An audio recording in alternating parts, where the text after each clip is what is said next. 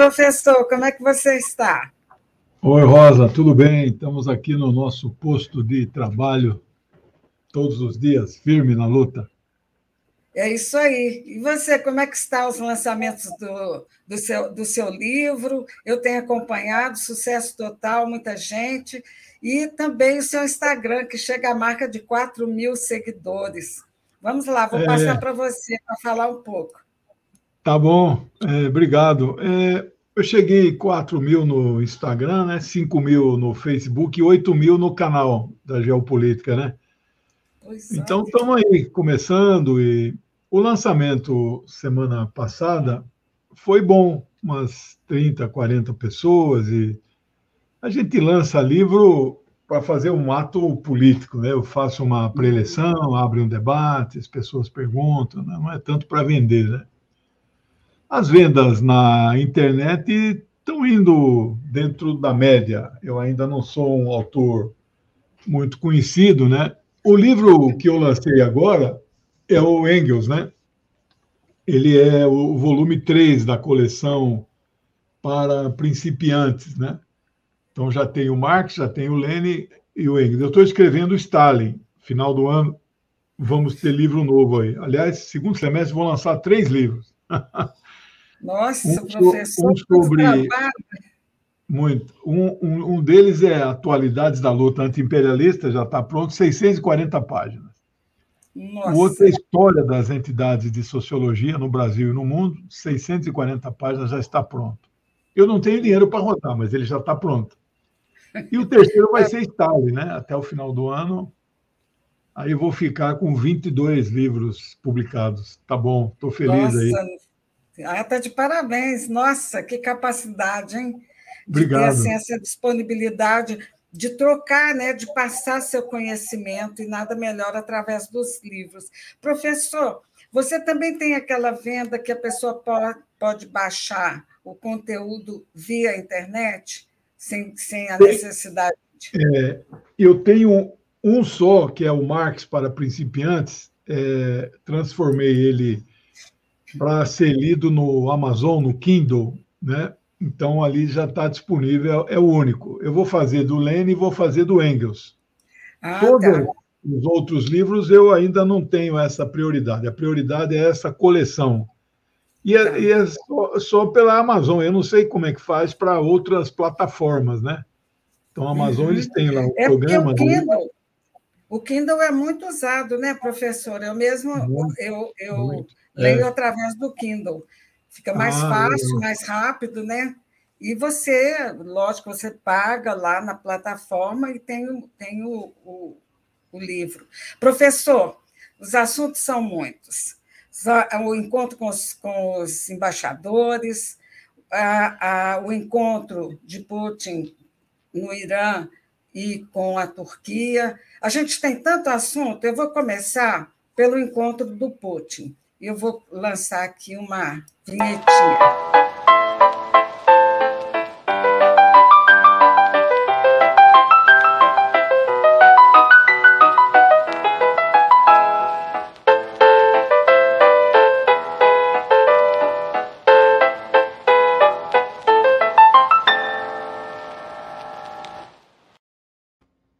Hein, professor, esse encontro a gente pode considerar que foi uma dança, um, um passinho? Como é que foi? Ou foi uma coisa muito dura?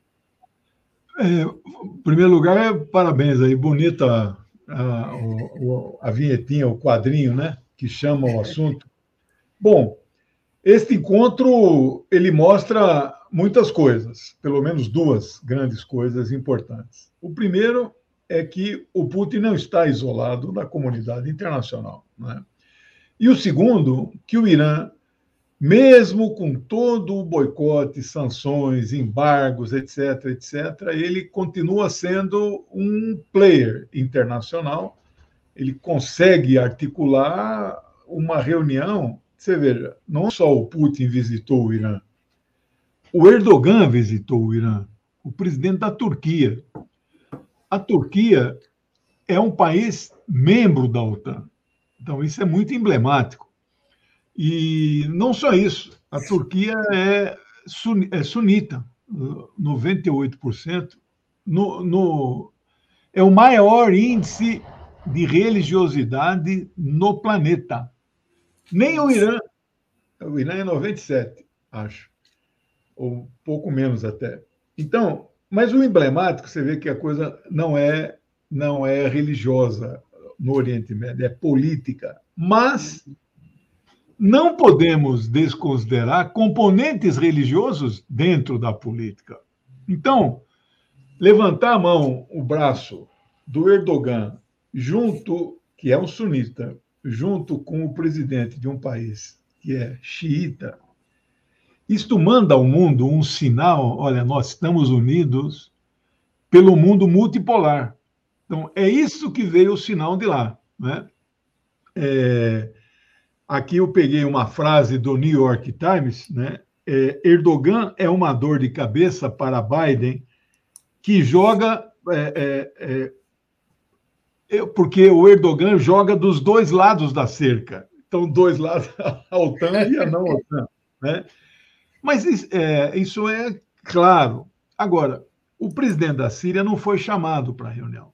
E o assunto principal foi a Síria vários assuntos dentro da Síria. Né? Uhum. Uma é a questão dos curdos, que, a, que eu acho que nunca vão ter o seu Estado do Kurdistão, é muito difícil isso acontecer. Poderiam ter sonhado com isso em 1919, em Versailles. Hoje, acho muito difícil. Mas o, a Turquia ocupa o noroeste da Síria, digamos assim, 10% do território sírio, ela acabou invadindo para, segundo ela, evitar que os curdos atacassem o seu território. Então, ela entrou no território sírio, porque os curdos têm uma base grande na Síria. Né? Bom, é, o outro assunto que foi discutido, isso veio na declaração final do encontro dos três, é que os Estados Unidos precisam sair da Síria. Não se sabe quantos soldados tem em solo, mas a estimativa é 2 mil, me disse o cônsul da Síria aqui em São Paulo. Né? Então, é preciso sair de lá. Isso foi um pedido que eles fizeram. E, esse encontro, ele também é emblemático, não é? porque ele é a, a cara de uma foto tirada neste momento do mundo, que é o mundo multipolar. Não é uma multipolaridade que já está consolidada, né? ela, ela tem problemas, ela é frágil.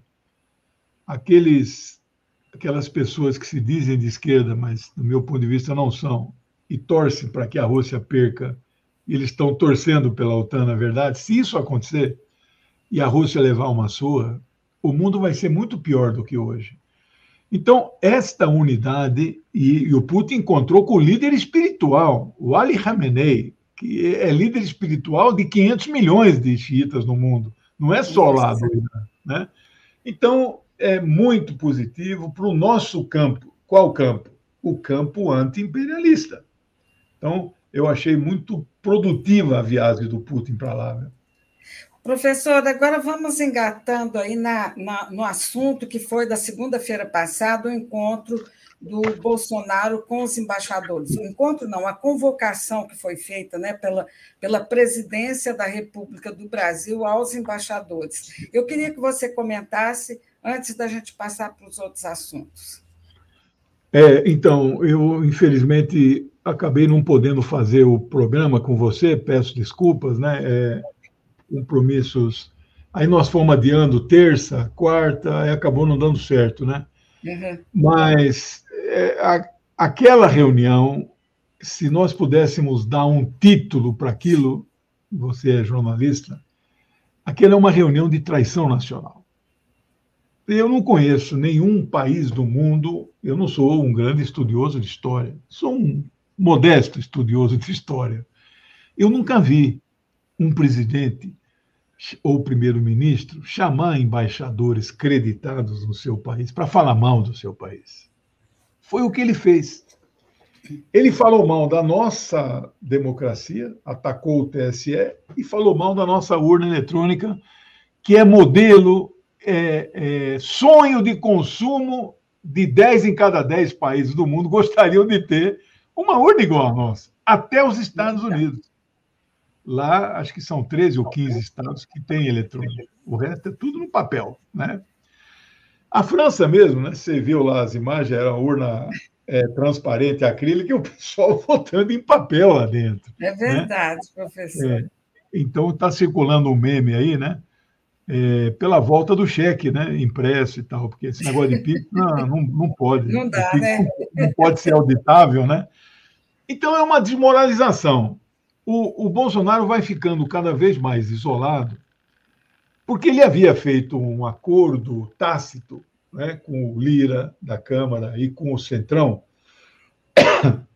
é, que tem maioria na Câmara, eles têm uns 300, né? Que votando esse assunto na Câmara, o Bolsonaro pararia de falar. E ganhou, assim, por larga margem, que o sistema não vai ser um sistema impresso, porque ele é confiável do jeito que está. Por um tempo, ficou quietinho. Mas agora voltou a carga. E convocou os embaixadores. Teve alguns problemas nessa convocação, é preciso a gente registrar aqui. Não foi o Itamaraty que convocou. Então é uhum. inusual o que ele fez. Já não é usual que nenhum país isso acontece. Mas o inusual é o convite partir da presidência e não do Ministério das Relações Exteriores. Porque na diplomacia, iguais falam com iguais. Então, um presidente falando com embaixadores, isso não é usual. Ele poderia até discursar no Convescote, mas com o convite teria que ser expedido pelo Itamaraty.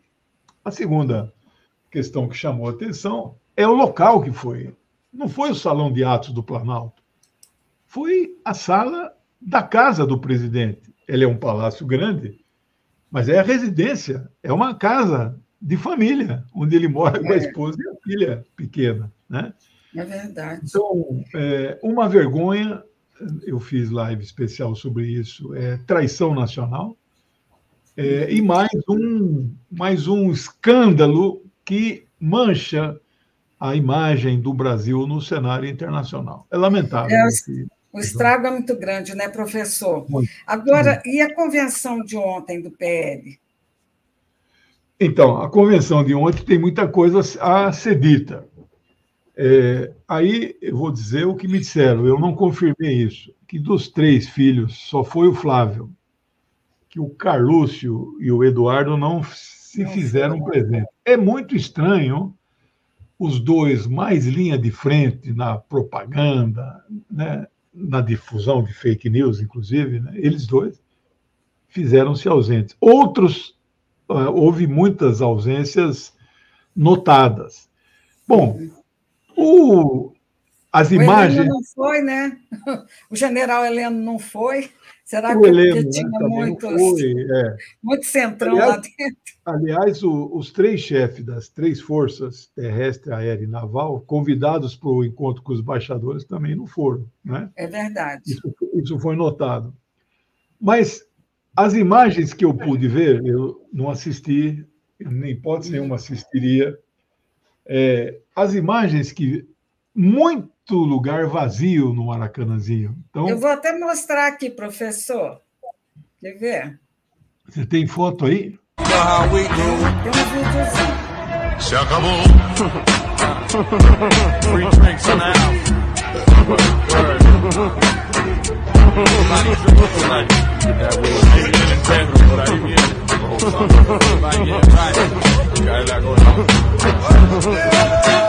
house. check it out. Swing a bat on you like the devil himself. Put it on in sickness to health. Thinking you could only breathe with help. I ain't playing. You don't. Professor, é. não teve. Realmente, eu acompanhei e eu vi que não tinha. Não tinha gente praticamente ali naquele bolo ali de início, não tinha, não tinha mil pessoas. Depois eles intercalaram na, nas arquibancadas, que acabou também não, não foi muito foi muito claro que não tinha. Eu acredito que ali é um terço do, da, de, de, de, gente que cabe dentro do Maracanãzinho que estivessem lá. Com muito, Eu não tenho ideia com muita qual ajuda. É a lotação, a lotação do Maracanãzinho é quanto? 30 mil, será? Não, Eu, eu não acho ideia. que não, acho que é menos. Acho Uns que é 15 menos. mil. É, é. Eu acho que tinha um terço, como você falou, talvez 5 mil. É um fracasso, foi um fracasso de público, uhum. né? Eles esperavam entupir aquilo, mas não conseguiram ver que não tem mais apelo popular, né? Uhum. Mas o, o, importante é o discurso que ele fez. E se eu recebi trechos importantes, recortes. Ele volta a ser o Bolsonaro de 7 de setembro do ano passado, quando discursou na Paulista, dizendo que não iria cumprir nenhuma decisão do Supremo, do Alexandre, etc, etc. Aí ele teve que voltar atrás, três, quatro dias depois, assinou aquela carta que o Temer escreveu. É, ajudou, né? Cinco, cinco, páginas, porque ele não tem capacidade de escrever nem meia página, né? Mas ele está voltando a ser o que era. Ele está atacando frontalmente o TSE e, os, e a Suprema Corte. Isso é gravíssimo. Ele está voltando a ser o velho Bolsonaro. Aí a pergunta que se faz é até onde vai esta radicalização. Ele convocou o seu público para tomar as ruas no dia 7 de setembro próximo. Dia 7 de setembro próximo não é um 7 de setembro qualquer, é o 7 de setembro do bicentenário da independência, que nós quis o destino, né? a ironia política, nós comemorarmos 200 anos de independência de um país que já não era independente e hoje é completamente subalterno, é, nulo no cenário internacional. Né? É verdade, professor. Ele sequestrou a comemoração. Não vai ter nada importante no Brasil. Você não vê as comemorações. Eu era jovem em 72, era governo Médici, eu tinha 16 anos. Era o Sesc Centenário. Eles, não sei se eles inventaram a palavra ou se ela já existia. 150 anos foi comemorado é, entusiasticamente no Brasil inteiro. Eu foi. morava numa cidadezinha pequenininha no interior de Mato Grosso e a cidade parou. Né? Agora, 200 anos é uma data redonda mais importante, diferente de 150, não vai ter acontecer nada. E mesmo se acontecesse, qual é o clima de nós brasileiros que defendemos realmente a independência da pátria. Qual é o clima que nós temos de comemorar a independência com um cara desse? Né? Com certeza. Bom, mas o Bom, perigo é o perigo é ele chamar a turma dele e acontecer muitas coisas, quebra-quebra. Trágico, né, professor? Vamos ver, né, vamos ver. Muito trágico. Professor, então vamos agora às, às pesquisas. Saíram duas pesquisas, eu vou colocar aqui para você começar a comentar para a gente. Essa é, é a da. Ah, pode comentar, professor. É, bom, tem, tem vários problemas nessas duas pesquisas. Ela, o, a da BTG, Banco Pactual, a FSB é o Instituto de Pesquisa, é uma pesquisa que eles fazem por telefone. Eu não confio em pesquisa telefônica. É, no máximo, você pode considerar é, uma enquete, é, uma tendência, mas não é uma, um resultado científico. Não é possível que, com dois mil telefonemas, você consiga encontrar uma amostra. Provavelmente eles dão mais do que dois mil, a minha amiga Ceci é, eles devem dar muito mais do que 2 mil. Mas veja, 60% dos lares no Brasil nem telefone fixo tem, eles só ligam para fixo, não ligam para celular. Né? É Ninguém tem o cadastro de celulares no Brasil. Ah, o fixo, sim. Né? Tanto que tem o 102, nem sei se é esse o número, mas você liga, pergunta lá, ele te dá um número, né? você dá o nome da pessoa. Então tem o cadastro. Agora, para minha surpresa, as pesquisas telefônicas que davam nove pontos de diferença, elas ampliaram agora para 13. Então, Lula cresceu nas pesquisas telefônicas, nesta pelo menos, né, que não são consideradas pesquisas científicas. E o contraditório, o paradoxo, é que na pesquisa presencial feita pela Quest, que saiu hoje, encurtou a diferença. É? Ainda mantém aí, acho que 9, 10 pontos, mas eu estou em rota de colisão, eu estou é, desacreditando no resultado da Quest neste momento, porque acho que é, é, ela mesma se contradiz quando você olha os recortes internos, você, porque eu como sociólogo, a primeira coisa, é, primeiro, a primeira resposta, o primeiro quesito que eu olho antes de saber a intenção de voto é a rejeição é aquela fatídica pergunta em quem o senhor ou a senhora jamais votaria. Ele está num patamar altíssimo, né? 60%. Uhum. Portanto, todos os outros 40% é, poderia até votar nele, mas, mas, votariam em Lula, votariam em Tebé, em Janones, etc, etc.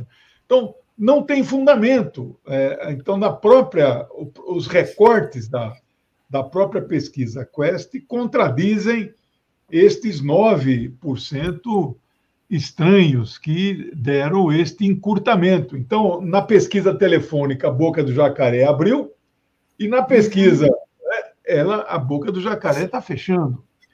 É. Não há nenhum indício na sociedade. Pode falar. Assim, professora, uma coisa que é, nessa, nessa pesquisa da, da essa pesquisa da, da FSB, é.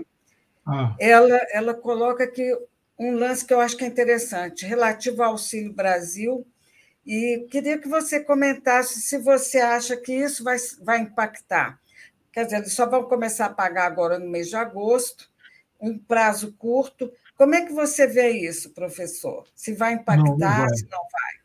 Não vai, não vai impactar. O povo brasileiro não é bobo. Essa, essa PEC que eles aprovaram, eu, um chama de kamikaze, outro chama de PEC do desespero, é PEC da compra de voto descarado. É. Antigamente, na década de 50 e 60, o coronel pegava uma nota de 200 réis, rasgava no meio, dava para o cara, o eleitor, você vai lá e vota. No dia do voto, você vem aqui, traz o comprovante que votou, te dou a outra metade da nota.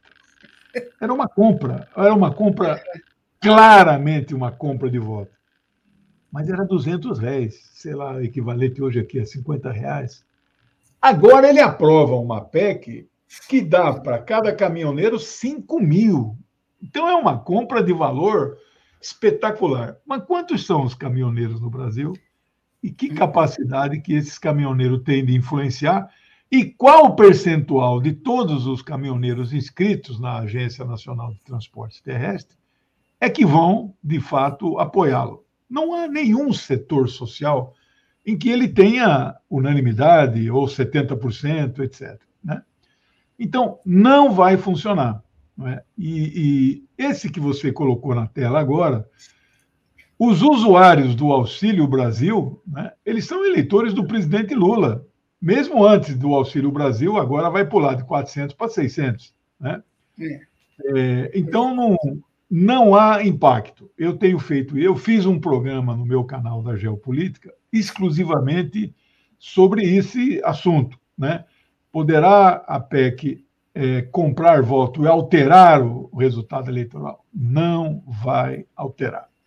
Quando entrou em vigor aquele auxílio Lá em 2020, que o Congresso ele queria 200, o Congresso foi para 400 e aí ele acabou também concordando com 600. Demorou três meses depois que receberam três parcelas para surtir alguma melhora na imagem dele. Não tinha pesquisa de opinião, né? tendência de voto. Mas melhorou três ou quatro pontos. Três meses depois. Não dá mais tempo agora disso surtir efeito. E aí, finalizo, é, a Folha de São Paulo, sexta-feira passada, fez uma matéria longa e ouviu seis economistas, chefes de grandes instituições financeiras, né? Banco Itaú, Unibanco e outros. E eu fiquei feliz porque os seis concordaram com a tese que eu venho dizendo que não vai ter impacto na sociedade. O povo não é burro o povo não se deixa mais com, é, se, ser comprado. Então, vamos ver o que a Folha de São Paulo vai colocar. Vai ser no dia 27, né, professor, a, a da, da Folha, né? Dia é, 27. Quarta? Então é quarta. 27? É, hoje é 25, quarta-feira, 27. Ah, então é quarta. É, vamos ver o resultado. O Datafolha é o instituto mais confiável. É, eles mesmo fizeram uma classificação de outros institutos. Tem uns 15 institutos pesquisando. Em 89 tinham cinco na primeira eleição uhum. presidencial no Brasil. Né? Eu me lembro porque eu publiquei um artigo científico, meu primeiro artigo científico, em revista indexada, é, que eu analisei o acerto que os cinco institutos tiveram no primeiro turno. Né? E é, é, hoje tem 15. Então, a Folha, o Datafolha, que é um instituto mais idôneo, é, é, o mais antigo, é o que tem o maior número de sociólogos, tem uns 30, né? O diretor-geral sempre foi um sociólogo, desde o Antônio Manuel Teixeira Mendes, Marcos Paulino, sempre. Né? É o mais confiável, apesar de ele é uma empresa que pertence a um grupo de comunicação, que é a Folha. Né? Uhum. Bom. Professor, é... agora, agora eu vou passar aqui para a gente comentar em seguida. Após uma interrupção de mais um mês e meio, o Instituto IPESP voltou a, divulgar perdão, o seu levantamento de intenção de voto para presidente. Lula lidera com 44%, frente aos 35% de Jair Bolsonaro. O cenário segue estável, já que em junho, data da pesquisa anterior, Lula tinha 45% e Bolsonaro 34%. No levantamento divulgado hoje, Ciro Gomes se mantém com 9% e Simone Tebet oscilou de 3% para 4%. É a primeira pesquisa presidencial encomendada pela XP Investimentos após a corretora ter sido alvo de ataques nas redes e ameaças de boicote bolsonaristas. Houve uma mudança na metodologia, a margem de erro, que era de 3,2 pontos percentuais para mais ou para menos, passou para 2,2 pontos. Antes eram realizadas mil entrevistas e agora então, professor, eu queria que você comentasse, porque depois de tanto tempo, né, a XP volta. Eu queria que você comentasse. É, a, a XP, a pesquisa telefônica, nunca foi confiável. Então, você veja que era 11 pontos a diferença, agora caiu para 9, dentro da margem de erro, mas os 11 anteriores já não estavam corretos.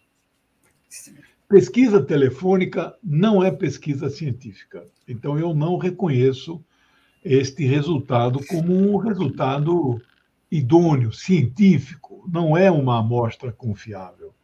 Vamos ver uhum. quarta-feira o que é que o Datafolha apontou vitória no primeiro turno. Eu ainda continuo confiante nisso. Agora, eu estudei essa pesquisa que saiu hoje, é um calhamaço né, em PDF. É, ela vale pelos recortes. Lula vence nas mulheres assim de 60 a 20, né, dá de lavada. Lula vence em todas as faixas de renda, mas ele perde, mas perde por pouco na última, na mais, mais rica. Né? Ele já vence praticamente em todas as religiões, né? todas as faixas etárias. Então, o Lula. Agora, o que me chamou muito a atenção é aquela pergunta o senhor poderia ainda mudar o seu voto até o dia 2 de outubro? Bolsonaro e Lula oscilam entre 83% e 85% de consolidado. Não vou mudar o meu voto. Uhum. E o eleitor do Ciro Gomes? Aí é que é a grande surpresa. 60% dos eleitores de Ciro dizem dispostos a mudar de voto. Da Simone, não sei, porque ela estão 4%, tão irrisório. Mas veja, e destes que 36 que estão dispostos a mudar, metade vai para o Lula. Uhum. Então, esse eleitor do Ciro Gomes está dando uma demonstração, ainda é Ciro, que é Ciro, não sei o quê, não sei o quê, mas está dando uma demonstração de sabedoria e tudo indica que praticará o voto útil nesta eleição para nós vencermos no primeiro turno.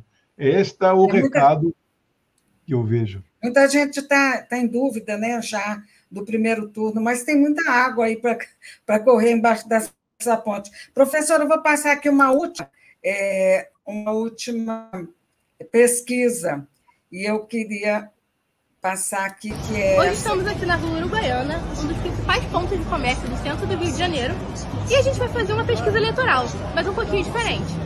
Vem comigo no Data Toalha. Estamos aqui agora com o Lucas, LC. O LC do Cama Mesa e Banho. Fala pra mim, LC, quem que tá vendendo mais? Assim, é uma pergunta mais fácil de se responder. Tipo, se você é comerciante, você colocaria um produto que mais vende, que tem a tendência a vender mais, ou colocaria um produto que tem a tendência a, men a menos de venda? Tipo, qual produto você colocaria mais em mostruário? O que mais vende ou o que menos vende? O que mais vende. Então daí você já tira a sua conclusão olhando ali para as toalhas. O maior volume que tem é o do Lula. Claro, é o que mais está vendendo. Por isso só tem uma do Bolsonaro. Sim, senhorita. Fala pra mim, qual toalha que tá vendendo mais? Ah, pô, a do Lula. A do Lula? A do Lula eu boto 400 reais todo dia, 200, 300, 400 todo reais. Todo dia? Eu, é, é certo. Olha a minha sacola. Não dá pra gravar ali não, né? Não, não tá pegando, tá pegando. Tá aqui, é tudo Lula. Pode gravar aqui, ó. Lula aqui, ó. É Lula, é Lula, é Lula. Toda hora sai, chefe. Eu não investi uma coisa que não ia sair, né? E tá te dando retorno. É isso aí, né, professor? Eu acho que essa, essa é a melhor, é a mais confiável, você não acha? data toalha, né? É, é muito, muito interessante, muito interessante. Né? Então, mas a, é, por isso que eu estranho o resultado da Quest, mesmo sendo presencial, a rejeição a ele está muito grande. Não tem setor social. Agora a Fiesp já abandonou o cara. É, as Forças Armadas mandaram um recado semana passada direto para o Supremo Tribunal Federal, para o Fux. Olha, nós não vamos fazer nenhum movimento que conteste as eleições. Né? Então eu fico pensando qual é o, o setor que toparia embarcar numa aventura golpista, né, parecida com o Capitólio, que, aliás, o Capitólio, nós já falamos aqui na época, o Capitólio não foi um golpe, foi uma bagunça, uma baderna, um, uma tentativa de tumultuar lá o dia da proclamação oficial do presidente eleito. Né? Aqui no Brasil tem três possibilidades: que ele faça este movimento de baderna antes da eleição, durante a eleição eu não acho que seja improvável que ele contrate mil fanáticos que não, não ganham nada, eles vão cumprir a tarefa de entrar em urnas estrategicamente espalhadas pelo Brasil e dar um berro no meio da votação. Oh, apertei 22, apareceu o Lula, e aí quebra a máquina. Uhum. Eu não descarto a possibilidade do tumulto no, durante a eleição. E a, o que é mais provável é o tumulto no Brasil inteiro a partir de 20 horas do domingo, dia 2 de outubro. Eu estou mais preparado, eu acho que isto vai acontecer. A hipótese do TSE não registrar a candidatura dele, que tem, teria bases jurídicas várias para fundamentar, eu acho que também não vai acontecer. Não é não porque o TSE e o Supremo estejam acovardados, mas eu acho que é, não é bom porque a, a, o julgamento ali não é um julgamento estritamente jurídico, é um julgamento político. E não é a 70 dias das eleições, não é bom que você tire o candidato que está no cargo, candidato à reeleição, né, e que tem aí 25, 30%, que você o impeça de disputar com base aí, por mais fundamentado que seja. Então, eu acho que isso não vai acontecer.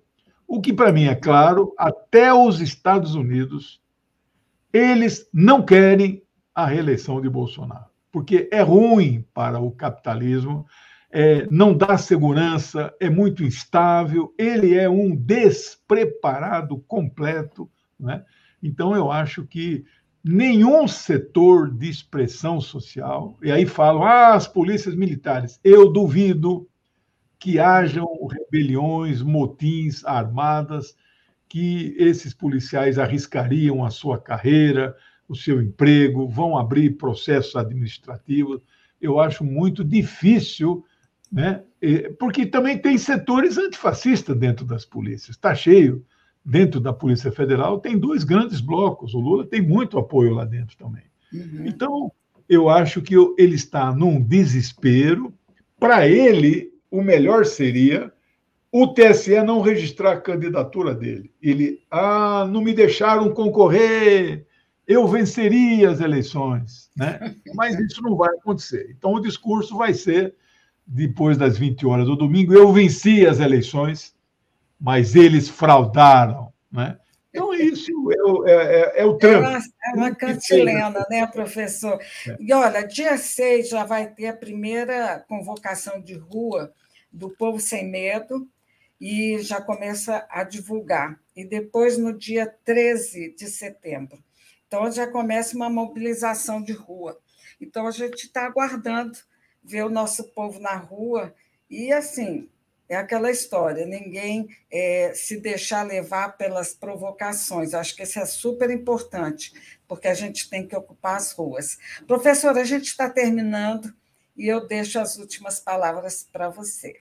É, muito obrigado. As palavras de ânimo é: eu continuo com a opinião de que não há nada que ele possa fazer para alterar o resultado que já está sacramentado. O povo brasileiro vai tirá-lo do poder dia 2 de outubro. Obrigado, Rosa. Um beijo. Até Obrigado, obrigada a todos que nos acompanham, que vão Tchau, nos acompanhar. Até mais.